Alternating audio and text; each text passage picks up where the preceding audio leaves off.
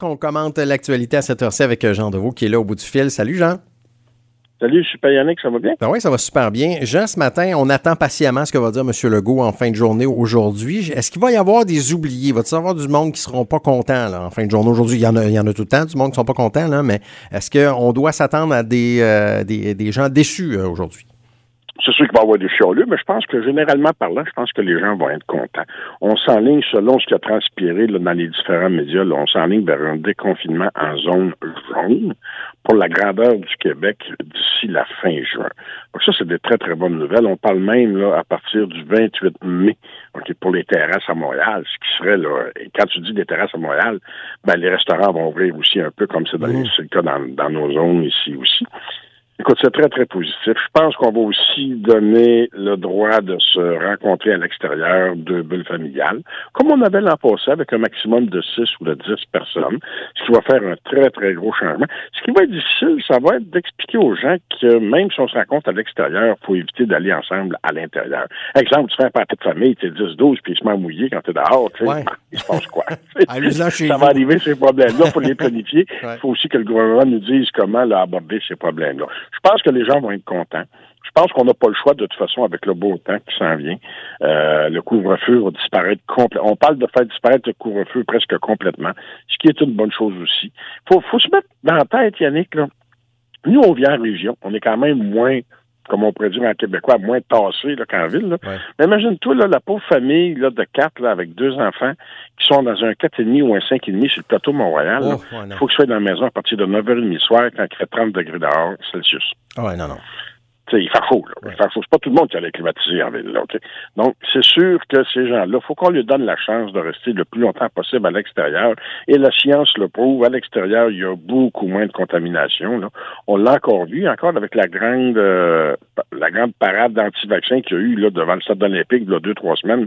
Il n'y a pas eu de recrudescence de cas à Montréal et à grandeur du Québec, même si on a fait quand même un suivi médical très, très proche pour voir qu'est-ce qui se passait. Donc, à l'extérieur, il y a beaucoup moins de risques. Je pense que les gens vont être contents. Je pense qu'on a besoin de cette bouffée d'air frais-là. Nos statistiques sont excellentes, meilleures même que l'été passé, alors que l'été passé, c'était beaucoup plus ouvert.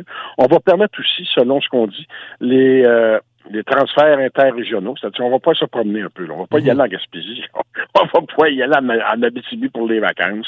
Donc, je pense que ça va être un souffle d'air frais, puis on le mérite parce qu'on a travaillé fort quand même. Il eh, faut, faut, parler un peu des, des, frontières également ce matin, parce que là, là oubliez ça, là, aller à Old Orchard puis à Hampton Beach euh, cet été, là, on pourra pas. Là. Non, écoute, officiellement, les frontières, OK, bon, on s'entend que les tous les États de la Nouvelle-Angleterre, proche du Québec, euh, la plupart des États de la Nouvelle-Angleterre, la plupart des États américains, en règle générale, sont pour une réouverture le plus tôt possible entre la frontière canadienne et américaine. C'est le Canada qui recule un peu. On a vu ce qui s'est passé aux États-Unis. On a vu que M. Trudeau était très hésitant au niveau des frontières au début, mais là, il semble plus strict et c'est correct, si tu veux mon avis. On parle plutôt du mois de septembre ou du mois d'octobre pour une réouverture partielle des frontières. Donc, c'est pas tout de suite que ça va se passer. Moi, je pense que ça, octobre, c'est peut-être tard un peu. Si la vaccination avance, comme on dit au Canada et aux États-Unis, faut pas oublier que la devise touristique est une devise, là, est un marché super important pour nos deux économies. Mm-hmm. Les touristes qui viennent le plus au Canada, c'est des Américains. Les touristes qui vont le plus aux États-Unis, surtout les États frontaliers, c'est des Canadiens. Donc, c'est une devise qui est super importante pour la balance commerciale. Aussitôt qu'on va avoir un certain contrôle grâce à la vaccination, je suis sûr que les deux gouvernements vont réouvrir des frontières sous certaines conditions et d'après moi, octobre, c'est trop loin. Je pense que ça va être plus proche. Je te dirais, moi, j'envisage peut-être plus là, le mois d'août. OK. Pour une réouverture. Puis euh, je voyais ça hier euh, aux nouvelles aussi aux États-Unis, le, port du masque aussi. On a comme dit, bon, on peut enlever ça, c'est fini. Mais là, ils se sont rendus compte qu'il euh, y a des gens qui ne sont pas vaccinés. Puis comment vérifier si une personne est vaccinée, masque, pas de masque? Je pense qu'on s'est rendu compte qu'on est peut-être allé un peu trop loin. Tu sais, les États-Unis, c'est le pays de la liberté. Hein? Tout le monde est libre. la liberté, là. Et, les États-Unis ont sauté tout de suite à pieds joints sur cette philosophie-là de vraiment déconfiner tout azimut et d'enlever les masques. Les masques, si tu veux, mon avis, c'est une erreur de la part des États-Unis. Les masques, là, on devrait être un peu comme en Asie, là, avant la pandémie, en Asie, quand tu avais des symptômes de rhume ou de grippe, tout le monde porte des masques. Je suis allé en Chine, je suis allé au Japon. Tout le monde a des masques quand ils se sentent malades. Et si tu veux, mon avis, c'est tout à fait intelligent de faire ça comme ça. Et je pense qu'au Canada, et même au Québec, on en parle de plus en plus, ça va devenir normal de porter un masque quand tu te sens pas bien, tu sais, quand tu as le rhume, quand tu as la grippe. C'est juste une question de logique. Regardons les bénéfices qu'il y a eu quand même à cause de la pandémie. On dira ce qu'on voudra, là. Il n'y a pas eu de grippe, là. Ouais, non, non. Tu sais, la grippe, il n'y en a plus, là. la grippe et du rhume, il n'y en a quasiment plus. Euh, à part dans les garderies, qu'est-ce que tu veux, nos petits bouts, ils sont toujours ensemble, puis ils se touchent tout le temps avec les autres. C'est sûr que c'est plus compliqué à gérer un peu. Donc, je pense que la crise sanitaire va nous avoir peut-être plus informés, plus éduqués en termes de contrôle des microbes, de contrôle euh, sanitaire là, euh, dans la vie de tous les jours. Et les Américains, sur mon avis, font une erreur à ce niveau-là. Il n'y aurait pas dû, en tout cas, pas de façon aussi rapide, à tout le moins, là, il n'aurait pas dû annoncer là, que les, si tu es vacciné deux fois, tu mets plus de masque. Parce qu'en plus, comme tu dis, tu as raison. Ben, qu'on ne peut pas vérifier si on été vacciné deux ben fois. Ouais, c'est assez difficile à vérifier, là, c'est sûr. Tandis que si s'il y a un code QR, éventuellement, on va avoir un code QR à ce qu'on dit. Et moi, personnellement, je suis totalement pour. Là. Euh, si tu as un code QR, ben là, tu peux prouver que tu as été vacciné deux fois. C'est déjà au moins un minimum. Mais aux États-Unis, tu sais, le free for all aux États-Unis marche tout le temps. Ah ouais. C'est comme ça. C'est pas ça. Donc, c'est pas le. En termes de mesures sanitaires et de mesures de contrôle, les États-Unis seraient pas peut-être le pays à suivre, c'est mon avis. En terminant, qu'est-ce qui se passe avec l'armée canadienne, le, grand Manitou de la vaccination au Canada, là, qui a été tassé parce qu'il y a des allégations d'inconduite sexuelle contre lui, là, euh, et puis c'est pas Écoute, on, on, en parle ce matin parce qu'il y a une femme qui vient d'être nommée à la tête aujourd'hui. C'est ce que j'ai vu ça passer sur le fil de presse tantôt. Écoute, les deux derniers chefs d'état-major de l'armée canadienne sont sur les rangs de côté. Ils ont, ils ont été démissionnés, comme on dit, ouais. à cause d'une enquête euh, reliée à de, du harcèlement sexuel.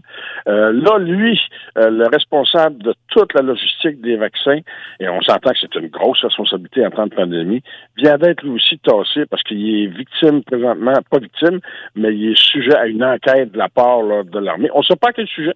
Mm-hmm. euh, le Globe and Mail a dit que c'était relié à du harcèlement sexuel, mais il n'y a pas de preuve, il n'y a eu aucun commentaire.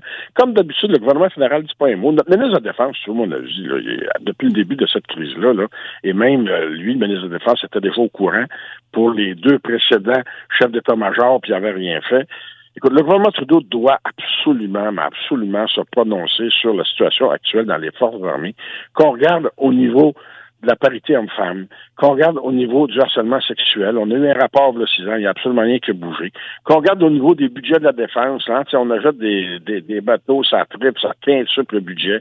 Même chose pour les avions. Parlons de la saga des sous-marins britanniques qu'on a achetés, qui ont été, depuis le début qu'on les a au port encore, il y en a même un qui a pris en feu. L'armée, tout ce que ça touche, tant en termes de relations interpersonnelles que de gestion, c'est toujours le bordel. Oui, c'est vrai, il y a toujours des scandales, toujours des. Ouais. Quand est-ce que tu entends quelque chose de positif sur l'armée canadienne? C'est vrai que c'est pas, c'est pas très reluisant par les, les amis. Pas, je parle au niveau de l'état-major. Je ouais. parle pas là, quand ils sont venus nous aider de la. Ouais, non, ça, je oui, oui, non, ils font un bon travail, ça, c'est, c'est sûr de mais, ce côté-là. Mais... Mais, mais au niveau des boss, là, Écoute, depuis 20 ans, là, au niveau des ouais. je, en tout cas, je rien vu de positif, moi. Non, Sérieux, là, en tout cas, pas grand-chose. Donc, je pense que le gouvernement devrait là, vraiment se mettre le nez là-dedans. Et M. Trudeau devrait peut-être arrêter de couvrir son ministre de la Défense, parce qu'il y a beaucoup de ministres qui, pour beaucoup moins, ont été mis dehors. Ouais.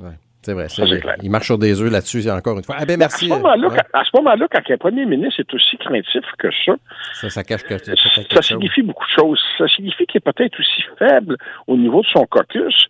Peut-être qu'il n'ose pas. Oublie pas que M. Trudeau a été très, très euh, affaibli par le scandale de We Charity, ouais. par tous les scandales euh, au niveau du code d'éthique qu'il y a eu, là, autant là, pour ses vacances là, que pour d'autres choses. Tu sais, M. Trudeau là, a perdu des plumes au niveau de son caucus. Je suis sûr que quand il parle, là, son caucus va le regarder du coin de là et dire Ouais, ouais, ouais, on ouais, sait bien, toi, c'est pas pareil. Tu sais?